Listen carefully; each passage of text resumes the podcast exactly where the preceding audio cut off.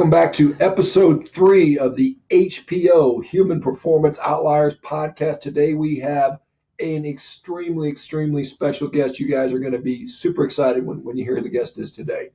Um, I'm going to let Zach introduce this guy because this guy's pretty cool. So listen up, it's going to be a neat, neat guest we've got going on. It, it's uh, it makes me nervous just thinking of bringing this guy on. But today's guest is uh, meet Dr. Shawn Baker.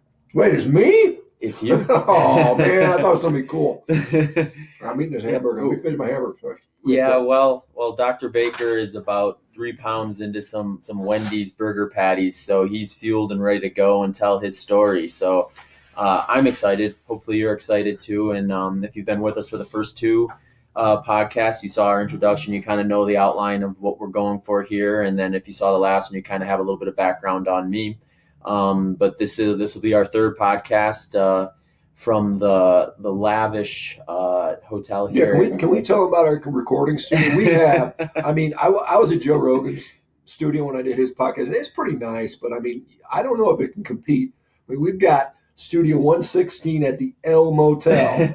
And I mean, I don't. Do you think we can get a float tank and an archery range in here? We got enough Uh, room for that. Maybe some short range archery, ten feet, ten feet possibly. Maybe we can get our own gym. I bet we could get at least a dumbbell in here. We might have stick to throwing knives from the Yeah, weapon side of you know maybe maybe uh, I don't know. We could turn the turn the uh, bathtub on for a steam room or something like that. Goodness, yeah.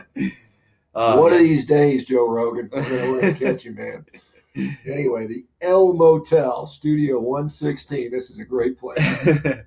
so yeah, we're here for now, but we're planning on upgrading some of this stuff down the road. But we wanted to get some content out to you sooner rather than later. And uh, you know, Shawn uh, travels back and forth between kind of the LA area and Albuquerque, and I'm kind of smack dab in the middle there in Phoenix. So uh, I was up in Flagstaff for work. Shawn was coming through heading to Albuquerque, so we thought, why not put some of these on uh, record for uh, our first few episodes in person together. And uh, so episode three is uh, kind of the the approach here is going to be I'm going to interview uh, Dr. Baker a bit here and kind of get an idea of what his background is, and so you have an idea where he's coming from, how he got to where he is today. But um, with no further ado, I introduce the carnivore himself, Dr. Baker. Hey, thanks, thanks, thanks for having me, Zach. You know, Yeah. I'm just wondering if we do have an actual guest, are they going to sit on my lap or your lap? Or are we going to put? them? well, well, if we're still in the El Motel studio, we'll have Oh, to figure something out, or, or at least uh, show more of this, this setup, I guess, if we bring in There a third chair. There you have to have a third, a third chair. I don't know. All right. So what are we talking about today? Yeah, you know, I think uh, we're. I'm interested. I'm sure some of the folks here who aren't haven't followed your story from the beginning are interested as how you got to where you are today. I mean, you're what 52 is it? No, I'm only 51. Only 51, I'm young. okay. Don't go, don't all right, all right. extra I'm- year, man. you hold on preciously, I suppose, right? Um, but yeah, so like at age 51, carnivore diet, uh, world records in in rowing. Um, how does one find themselves at that place? I don't know. I have no idea. I mean, I, you know, I- well, I mean, in all seriousness, I've been, I've just been doing athletics my whole damn life. You know, here's the thing. You know, I don't know what it was. I, this is kind of weird because I, I'm thinking about this when I, when I interviewed you. I was thinking, well, what drove me? And I remember when I was a kid, I must have been, I don't know, nine, eight years old. And I was in a, I was in a store. I remember it was in a grocery store or some kind of store, and I found this little, little rock or toy that I had, and I remember I, I threw it. And in my mind, it kept going and going and going and going. It went like super long. It was almost, it was like, it, it was like, a it had superpowers. And so I sort of thought maybe I have superpowers. And I really believed that I had superpowers for a while. And I was trying to figure out how to make that come out. So maybe I just kind of think I still do. And so I'm kind of trying to figure out how to, how to live up to that. And so I've just been going as an athlete in all kinds of different sports, you know, and, and you know, I've broken some records in a, in a bunch of different sports now over the years. Rowing's the latest one. I'm, I'm switching back. Then here's the nice thing when you get old, you know, you get to pick a lot of different sports, and you can go back and revisit them because you can just kind of, you know, you're competing against old guys, and and and if you if you if you're still healthy, the old guys get easier and easier to beat. And so I'm going back into uh, from rowing. You know, I'm still going to try to break some more records on the row, but I'm kind of switching back into weightlifting or to powerlifting and to see if I can maybe break a national record in powerlifting and the deadlift. So I've been starting to train that. But yeah, my whole life has been sports, sports, sports, sports. That's how I've identified myself. I, again, like we talked about, I think it is kind of mental illness. Because you just want to compete. and I just want to, you know, I just, you know, maybe that's how I value myself by competition. Some people say, well, that's unhealthy. I think, I think it makes you can make you pretty healthy if you do it correctly. And I, I just, uh, you know, I have fun with it. But uh, you know, my identity is, you know, I, I was on with uh, Mark Bellowag. I said I'm, I'm, just a meathead. You know, I'm just a guy who trains and likes to lift weights and push my body to the limit, whatever, and whatever it's in, whether it's Highland Games where I'm throwing a damn rock and trying to break, you know, world win world championships and throwing rocks around, or rowing on a rowing machine, or lifting up some stupid barbell. Um, that is, you know, I, you know, I, I, I compete in anything. I remember I was in, I was in, uh, I got in when I was in my clinic on hospital clinic. We would, I would compete with the nurses in cherry pit spinning contests. I, you know, I wanted to win, man. I was like throwing everything into it. You know, so that that's you know that's where I come from from from competition. You know, it's just like I I like to compete and stuff, and uh, you know that's you know a little bit what drove me toward the diet. The, the diet I kind of went to because I wanted to improve athletic performance, and I just happened to find that it's very good for health uh, benefits as well. And that's that's been a that's been a different sort of track. You know, it's a whole different interesting story that we can we can maybe get into. Yeah, yeah, for sure. And I think um, you know, it's it's always interesting to talk to folks about their journey through sports and stuff like that. And you know, I know for myself when I was when I was younger, I was fortunate enough that my parents were really uh, encouraging about trying a bunch of different stuff. So I certainly tried a whole bunch of different things before finding kind of where I really wanted to drive most of my energies. And um, but yeah, so I I think I remember reading or hearing somewhere that you spent some time playing some rugby, even right? Yeah, when I was, uh, it was kind of funny. So this is uh, this is how I got into rugby. I didn't know anything about rugby. I'm not American. We don't play rugby. I was in medical school and I was working out of the gym. And the owner of the guy, the owner of the gym, this is Sergeant Rock's gym, Galveston Island. I still have a T-shirt from there. That T-shirt I got in 1989. I still have it. Still wear it today, believe it or not. Um, it's still, I can't believe I still have that. Yeah, I've got T-shirts it's almost as old as you, I think. Industrial strength T-shirts. I've got T-shirts as old older than a lot of people, but uh, whatever it was made out of, it worked pretty well. But the guy's name was Paul McCartney. He wasn't the guy from the beat. He wasn't real Paul McCartney from the beat, but he's a chiropractor somewhere in around Austin, Texas now, I think. But he said, man, if you want to, because he saw I was a big, strong guy, and he said, hey, man, if you want to keep working out in my gym, you got to come play rugby. You know, kind of half joking. Mm-hmm. But I was like, well, I'll give it a try. I thought it'd be fun, and uh, I went out there and played and had some fun with it. And I was pretty athletic. And, you know, that's been kind of my story. I've never been a real skillful athlete, but I've just been big and strong and fast and able to, to, to, to use that to, to win stuff. And so, you know, I was, I was able to jump real high. I was able to run real fast. I liked smashing into people. Um, that was kind of fun. You know, I don't know. It's, I wish I could do that today still sometimes. Some people I want to smash into, but, um, you know, but but then I was just uh, I was playing in Texas and I got put on the All Texas team pretty quickly. Then I got moved on to the Western U.S. team pretty quickly, and I'm in medical school. And it was like I'm in medical school, but I'm playing rugby on the weekends. And I'm, I'm really, you know, medical school is kind of like what I'm doing, but I'm really really looking forward to the rugby. Mm. And then I got asked to go down to New Zealand and play in a, in a kind of professional capacity. I got recruited to go down there, and then it was like, do I stay in medical school, go to New Zealand? Because at that time, well, still New Zealand's like the top place in the world to play rugby for almost anybody uh, you know, from a skill position, and it's kind of, you know, everybody kind of likes to think about going down there. So I got asked to go be on a team. They flew me out there. I ended up dropping out of medical school to go play rugby, which some people think is crazy. I mean, a lot of stuff I've done in my life people think is crazy, but what I'm doing now people think is crazy. So I'm not a stranger to to kind of taking risks and doing crazy things, and that's kind of what you know what kind of drove me to, to do that stuff. So I had a real good time. Spent some time down there, played some high level rugby, played with some of the you know, top guys in the world were in the league. You know, that's in the New Zealand All Blacks were on, on, some of the opposing teams I played against, so I got to play on the be on the field with those guys. And so, even as somebody, you know, again, I wasn't that skillful of a player, but I was just athletic, and you know, you can you can get a long ways with with with athleticism, and yeah, uh, you know, that that carried me through a lot of different sports actually. Yeah, no, that's interesting too, and I know like my view has always been with when it comes to things like when you have an opportunity like to play professional rugby is like you know that window of time where you can kind of be in that world is pretty pretty small compared to the amount of time you can you can invest in going to medical school school you can always go back to that but if you decide to say ah, i'm going to focus on medical school and throw this rugby thing into the back burner then you know 10 years down the road you might look back well what if i would have done that yeah that's exactly so. that, was, that was the decision i went because i was like man i'm 23 years old or whatever i was and i was like I'm not going to be able to do this when I'm 35. And so I took the opportunity at 23. And then I, then I, you know, then I came back and I ended up going back to medical school about seven, eight years later because I took all that time off to continue playing rugby. I went in the military, with a long nuclear bombs guy, but I was playing rugby for the military. And I remember my Latin, what made me retire from rugby. I was playing for a team called the Denver Barbarians. I was in Las Vegas and we were playing a team, a Russian team, a team from Russia.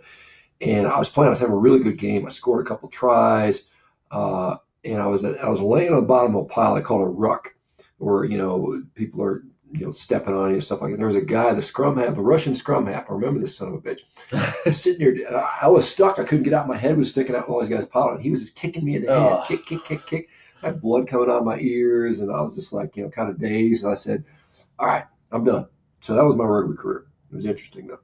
Yeah, I bet. I bet plenty of experiences to draw from from there. So I would probably get fire from our listeners if I didn't follow up with a question about the nuclear bomb stuff. I'm not sure how much of that you can share, but well, I mean, yeah, like? I mean, I you know, I had top secret, extra sensitive uh, information uh, clearance. You know, I was, you know, the military. I mean, maybe they would regret this now, but thought I was sane enough to, to handle nuclear bombs. You know, they were they were like, you know, you know, they do this all this person, they do all this personality testing, and they they do a real deep background check, and they they came through and said, well, you're somehow you're you're safe enough for us to give you a top secret clearance. And so I did that for about five years.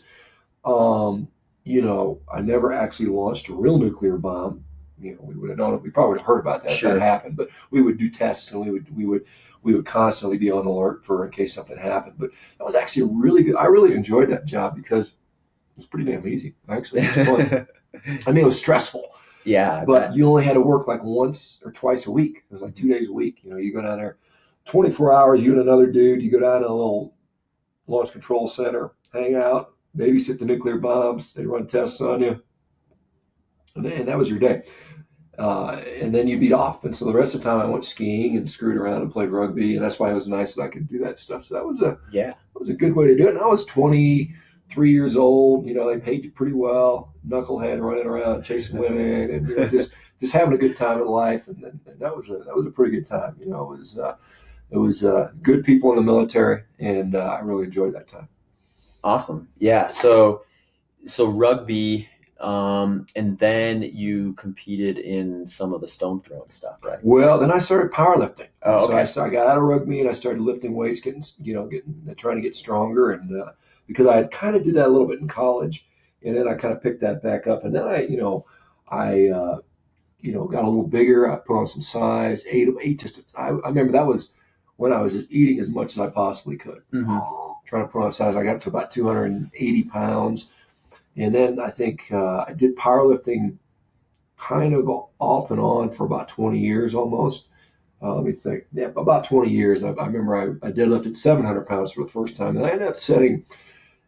It's kind of weird. I don't know. I running isn't quite like this way, I don't think. But but in powerlifting, they have all these different federations now. So there's you know there's XYZ and the ABC and the DEF federation. They all have records and they all have different strategies. And I always listed in the drug tested ones because I was always a drug free athlete. But mm-hmm. so I had set several national records in different organizations as a deadlifter. And so my best deadlift was 350 kilos or 772 pounds, wow. which was pretty decent for you know a drug free guy.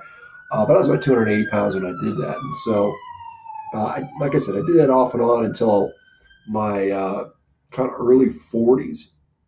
In the middle of that, I played around with some of the strongman stuff, kind of like the world's strongest man stuff. And mm-hmm. this is back when strongman really wasn't very well organized, and it just started some of that stuff. And there was an organization called uh, uh, the North American Strongman Society. And I actually got a card that says you are a card carrying strongman. I was carrying my wallet because I competed, and I ended up taking like uh, fifth place at the national first national championships. You know, I was, uh, uh, you know, you know, I was lifting stones and pulling pulling fire trucks and uh, you know, put throwing stuff over your head. I can't remember all the events we had, but all kinds of neat stuff. And uh, I had fun doing that.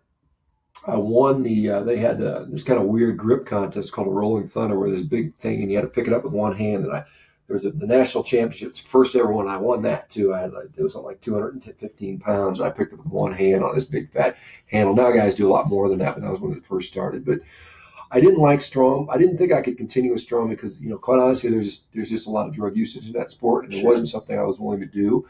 So I kind of you know, I did that for a couple of years. I really enjoyed the training. I thought it was great. I still incorporate a lot of that stuff in what I do today, but I thought the the competition was fun. But I knew, you know, deep down in my heart, it wasn't something I was going to be the top at if I didn't if I didn't want to take drugs, and I, Sure. never, I never wanted to do that, so I never did that. So, um, then I got into throwing. Okay.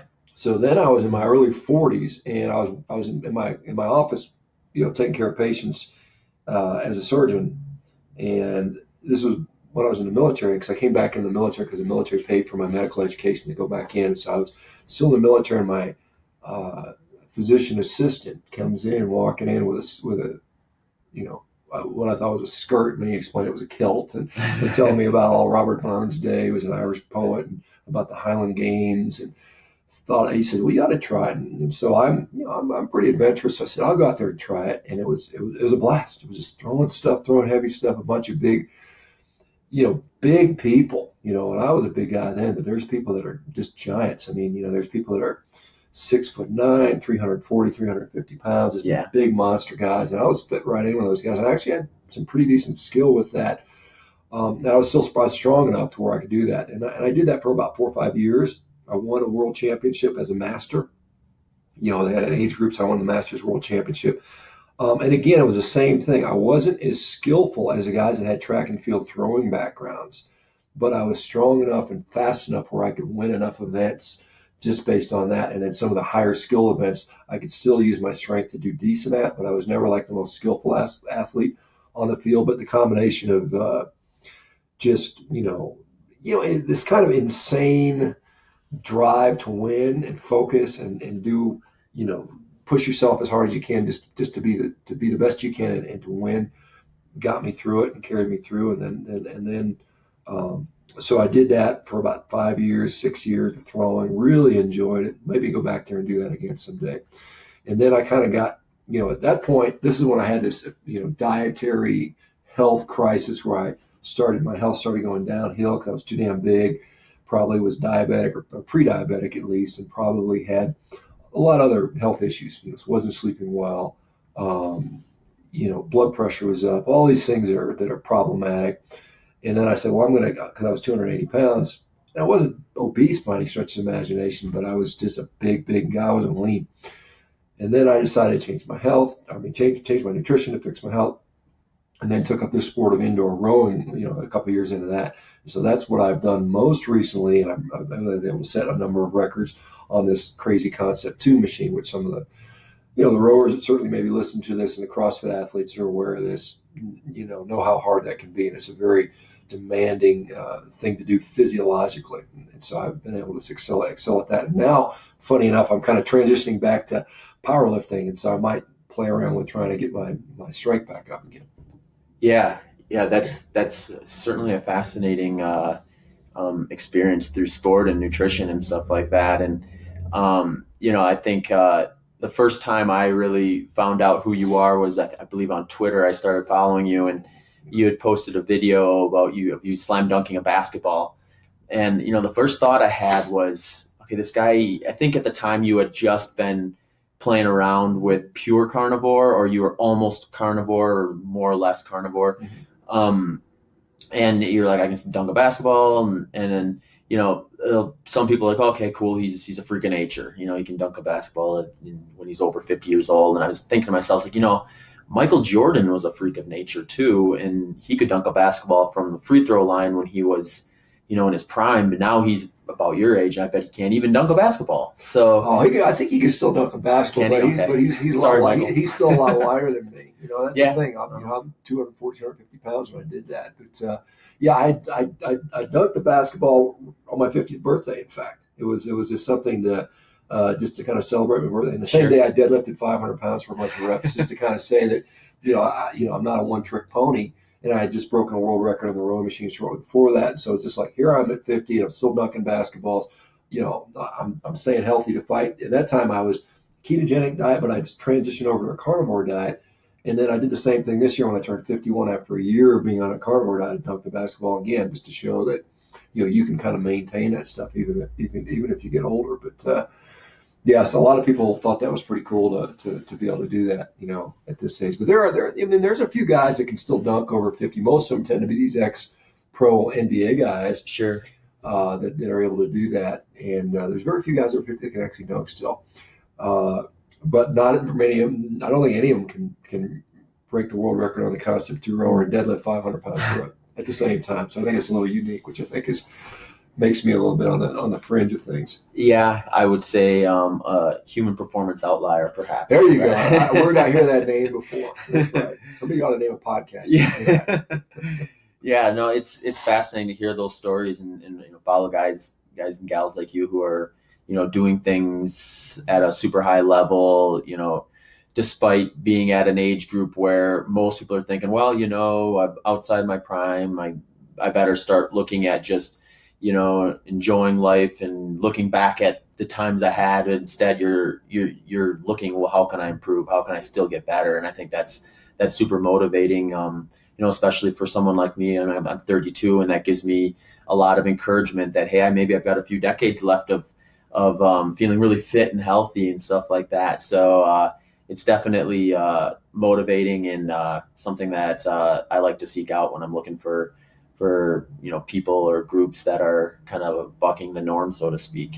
Yeah, I think our definition of aging is changing for some. You know, for some people, it's aging premature because we have this disaster of a dietary uh, policy. I think you know, and I think that's been something that is, is prematurely aging some people. But there are there are a few people that are figuring out how to you know really beat the clock. You know, beat the aging a little bit. You know, I think fortunately, hopefully, I'll continue to be one of those people because I, I think I've got a couple more decades of Sure. competing at a high level. And I'm hoping I'm trying to dunk a damn basketball at 70. You know, I think that'll be pretty cool. I think Dr. J dunked a basketball in his mid 60s, if I'm Did not he? mistaken. Wow. So I mean, that, so it's still possible. It's still possible what's out there, and so I'm gonna I'm gonna keep doing what I can do to to maintain that as long as possible because. Uh, you know, I I think again, enjoyment of life is being able to do those things, and and for me, being still active and physically fit, and you know, not only playing with my kids but being able to beat my kids at sports is is important to me. You know, it's uh,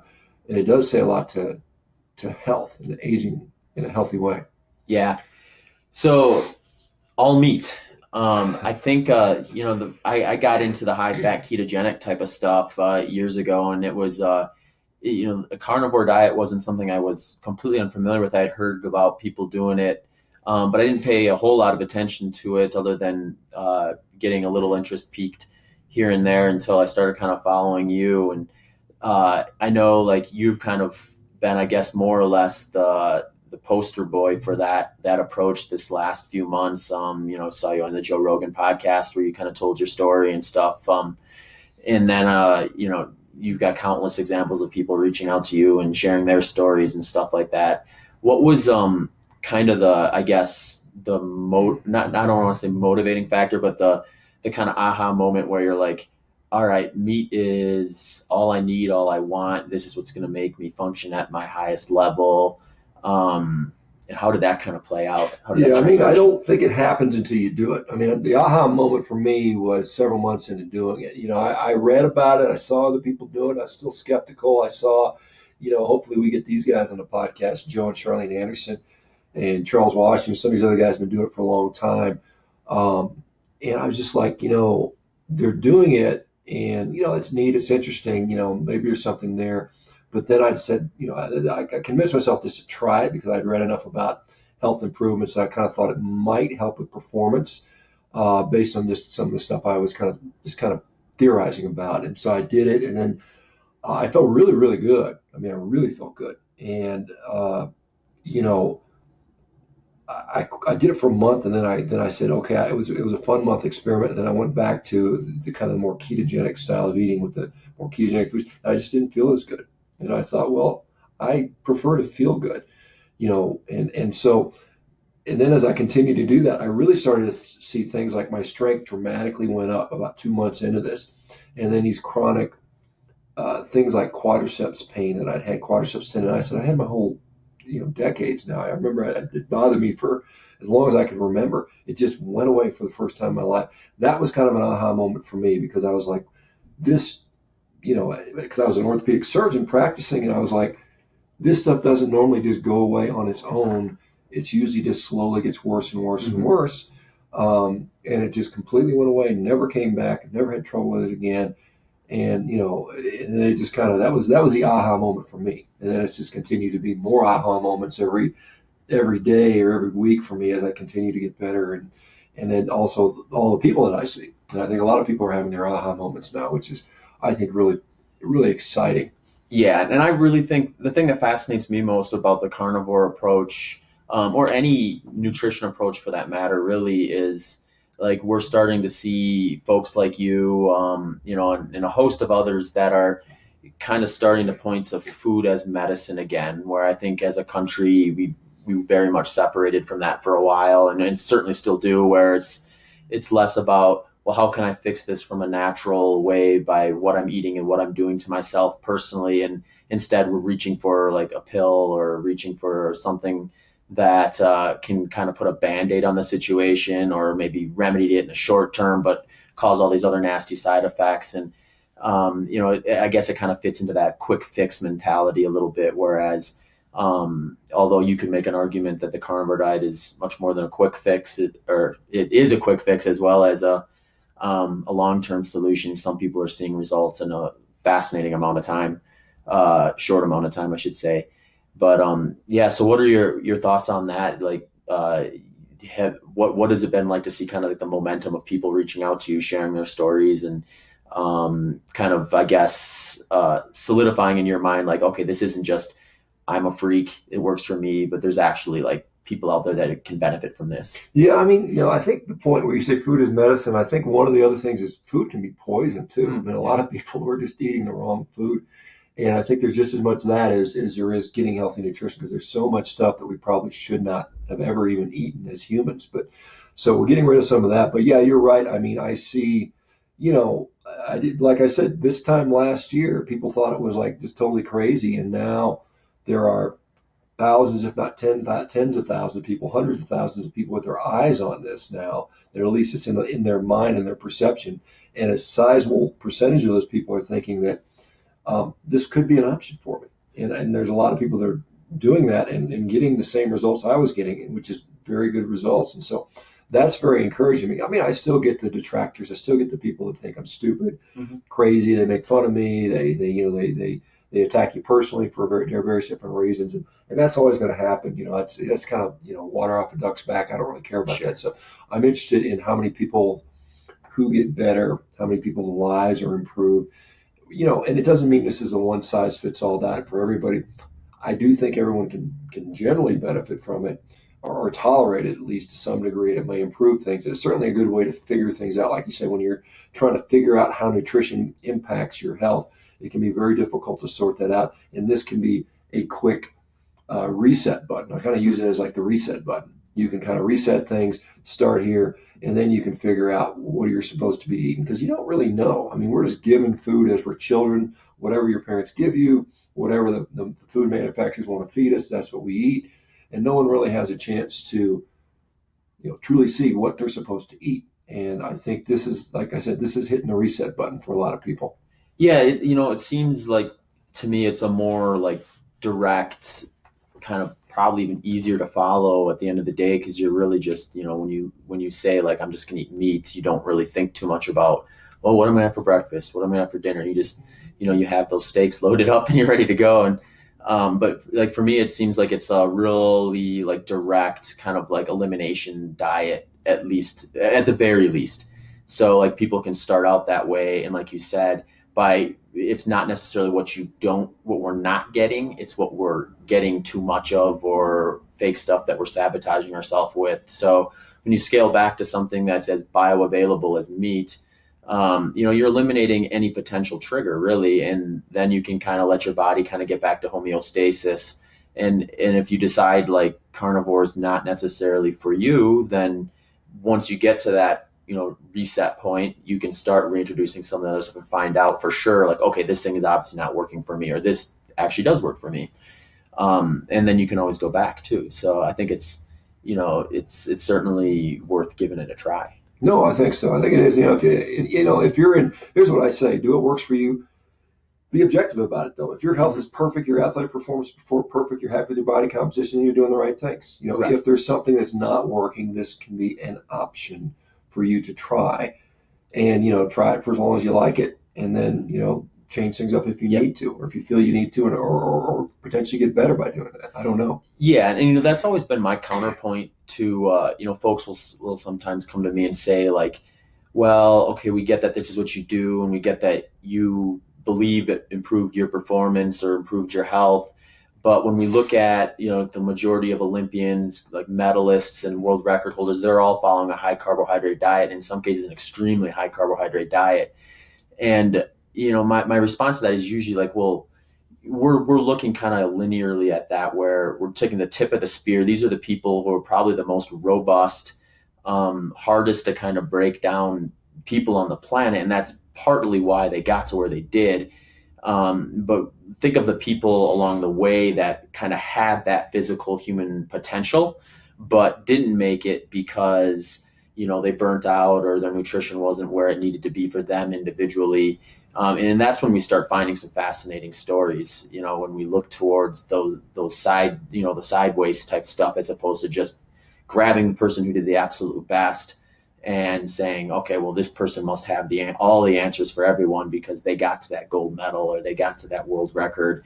Um, you know, I think there's there's just more investigating to be done than to be looking at that segment of the population in isolation. Well, it's like you know the criticism was with the Bulgarian weightlifting team. You know, the Bulgarians dominated the Olympics. You know, there was they used there was drug usage and stuff there, but their method was some people likened it to throwing eggs against the wall and which one doesn't break. Mm-hmm. And so they would put them through this very stressful yeah. training program, and the only ones that didn't break were the hardiest survivors that could do that, and that was a system that weeded out everybody else. And so it could be that some people will thrive in that environment with that particular nutritional strategy, uh, and the other people that, that it, it breaks them you know, or they get burned out, or they get injured, or they get over, you know, they, they, they get metabolically burned out.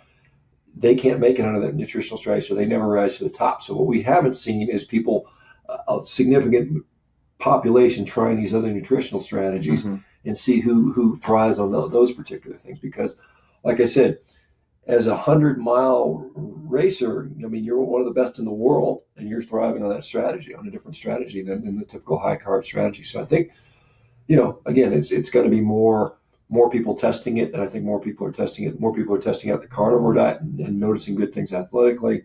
So we'll just have to see, and and maybe, uh, well, like it always is, the outliers have to have to pave the way, and then the researchers kind of slowly figure out why it works, and you know, and, and kind of you know find the science later.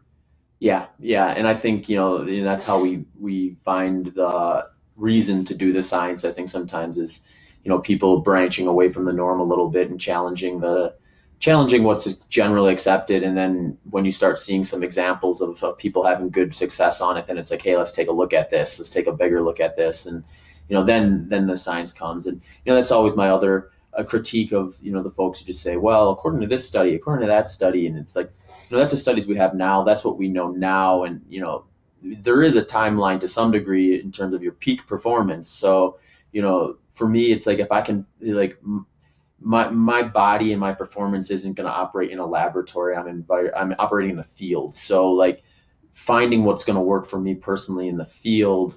If if I'm doing that ahead of what the science is coming out, then you know that's something that that I want to do because I don't want to you know sit and wait for 10 years and then find out oh had I started doing what I intuitively thought was going to work for me back then I could have you know had a better performance or lasted longer in the sport. So you know I think to some degree like you have to look at yourself and say like I'm the best gauge of how I feel and how I perform. I'm the one who can really be honest with myself. Like you know someone else can't necessarily come in and say like oh well you know your performance is suffering or you're trying harder or you're you know all that other stuff that's really kind of an inward thing so i think if you're willing to be honest with yourself and you know, try different things you'll you'll find what what works for you and um, your your health will be your guide, I guess. Yeah, I think there's there's a lot of truth to that for sure. You know, I, like I said, it's it's evolving. It's it's continually evolving. If it doesn't, then uh, then I think we're in trouble. You know, we're, otherwise, you know, if it doesn't evolve, then no more world records get beaten. You know, and so that's what we're, we're we always see that. Sure. Yeah. Yeah. So, anything else that you want to share? To Uh, you know, I talked a little bit about you, like motivation. You know, what drives you to do this stuff. You know, like I said, I thought I was a crazy superhero, but you know, for me now, you know, I, I you know, we talked a little bit about it in your on, on when, when I interviewed you, but you know, for me, motivation, uh, you know, a lot of a lot of times it's inward because I train, you know, alone quite a bit, you know, and I just have to kind of mentally beat myself up. And sometimes because I don't have people around me to push me, I have to create, you know, a target or create a, you know, it's like it's kind of interesting when the country comes together in a time of war because we have a common enemy. You know, that's that's when people are motivated. They they they they, they sort of uh, you know lift each other up and, and they're on the same team. But because I don't, I'm you know I'm training off of myself. I've got to manufacture some kind of enemy to beat. You know, mm-hmm. and it can't always be me because if you're always trying to beat yourself, that becomes depressing. You, you know. Yeah. but so I so I'll take you know whoever my rival is and whatever sport it is at the time whether they're a nice guy or not, I don't know. I don't, you know, most likely they're very nice people, but I will fabricate some thought in my mind that they're cheating somehow, that they're, you know, they're they're they're not nice people, uh, and, and, sort of develop, uh, you know, a little bit of anger towards that person and focus that into, you know, you know, I can beat this person. You know, I, I can be the best person in the world, uh, and there's only one guy ahead of me. That, and I've, that's been my I mean, sometimes I just could never beat that guy. You know, I was like, there was one guy in Highland Games that I could never, ever beat. And he used to piss me off because I was two in the world and he always beat me. And I was always like, this guy's got to be cheating. And he was a real nice guy. But I was just like, I could never beat him. But then there's other guys that I, that I was able to do that. And I was just like, you know, this guy's ahead of me. I'm going to beat this guy. And I do it. And just because I, I use that, you know, whatever their benchmark is, you know, when you're chasing your record, you know what the number to beat is and you know who did mm-hmm. it and you know that you're like that person has two legs and two arms just like I do, and my yeah. my heart my heart and desire is bigger than his, so I'm going to win, and uh, that has been what kind of motivates me. Uh, that's how I, I, motivate myself a lot. You know, it's fun when you got people around you. You know, when mm-hmm. I when I was training up at Super Training with Mark, there was a bunch of a bunch of guys training, lifting hard. It's easy. It's really easy to perform because mm-hmm. you're everybody. You know, you're you're just kind of you, you feed off the energy what's it's hard uh, to do it by yourself. You know, probably with you because you're running by yourself. Imagine a lot of the times, and there's no one around to push you or anything like that. So you have to really, you really got to be internally motivated to do this. And I think the people that really become outliers really are internally motivated because you know if those people aren't around you and they're not always going to be there, you're not going to push yourself unless you know how to do it. You know, do it on your own, and and that's what.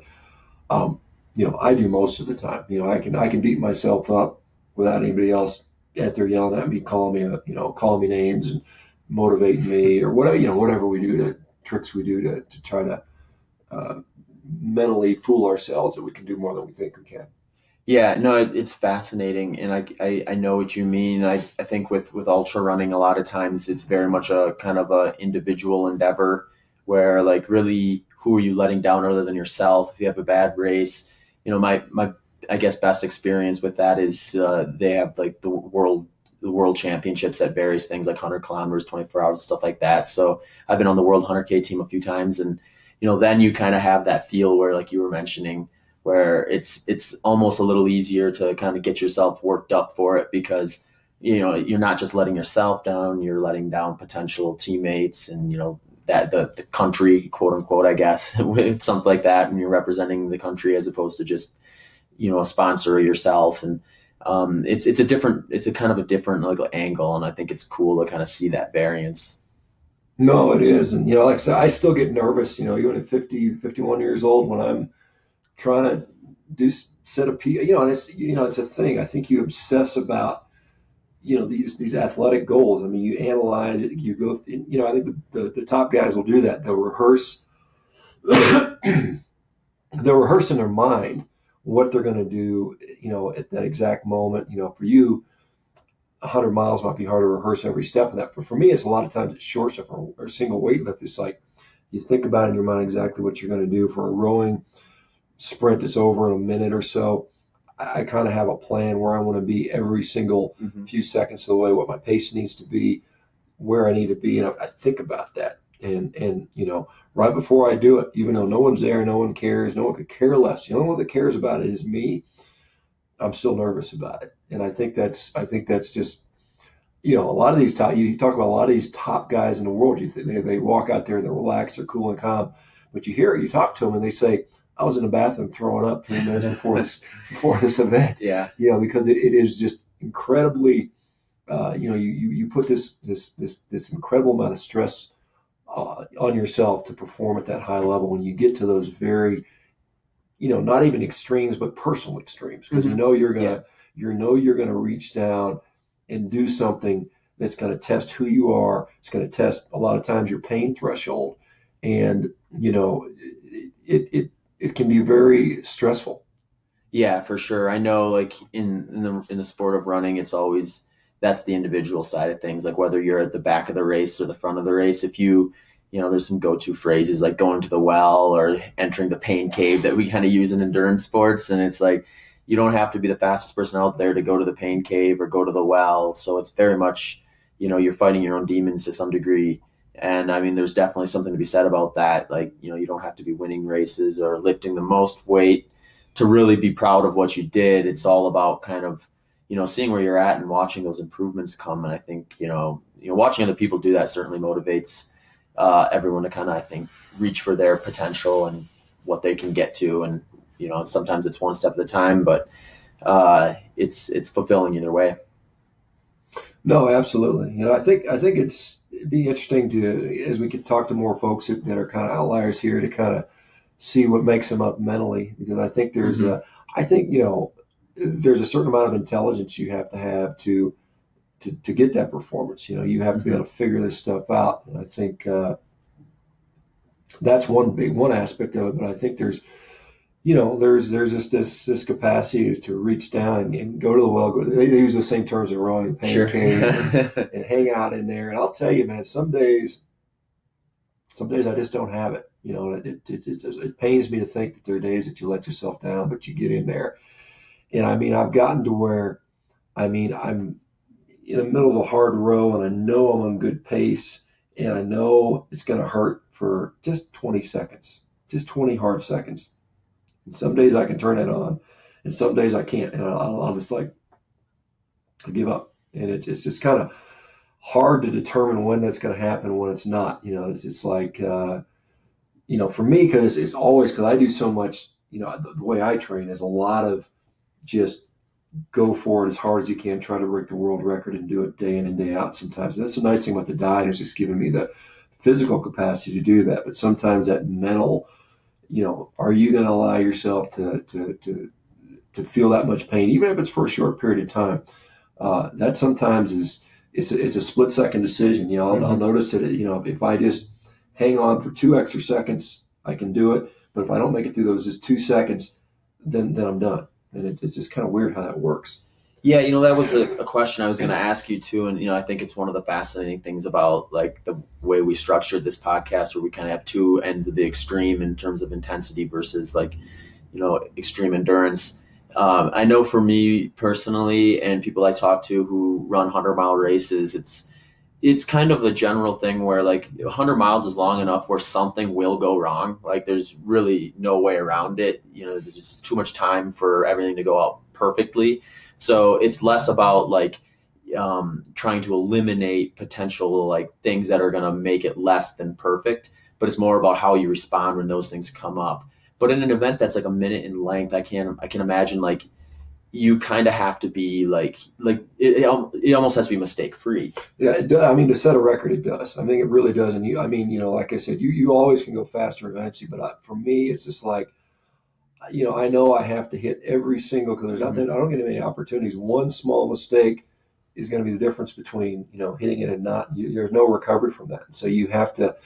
You know that's why I know, like mentally, I know where I'm at. And if I'm not like if I'm if I'm not going to hit whatever target I have by 30 seconds into it, it's not going to happen. And so it's kind of that's a, that's a challenging part. So you have to, you know, like a 500 meter row, it takes a minute 15 ish or so, something like that for, uh, you know, the top guys in the world, which which you know I've, I've been one of those. And so um, I know within 30 seconds. If, if I've not done what I need to do within the first 30 seconds, Mhm. it, it just it's, it's impossible to recover from that. And it could be as much as you know, I have to sit and say, I'm going to take, I'll calculate exactly, because I, I know like because there's only a limited amount of time. I know exactly how many times I'm gonna, how many strokes I'm gonna do Mhm. in that amount of time. I know how how much power I need to put in every single stroke, and so I'm sitting there counting and watching, and it's it's something that it's evolving in front of me. And you know, like I said, I have to be the second I start, it has to be as hard as intensity as I can,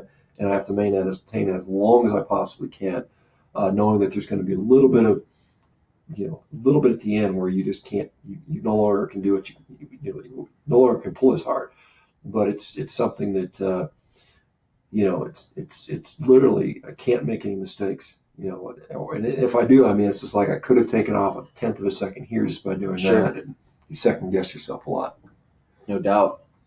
Well, that's fascinating stuff. Um, I think uh, you know, I think we've given our audience a good look into like who you are, and um, I have no doubt we'll get some questions about doing a deep dive into some of those things that we that we touched on. So definitely don't hesitate to shoot us a note if you uh, um, would like to learn more, hear more about any of the topics we talked about on the Meet Shawn Baker episode three.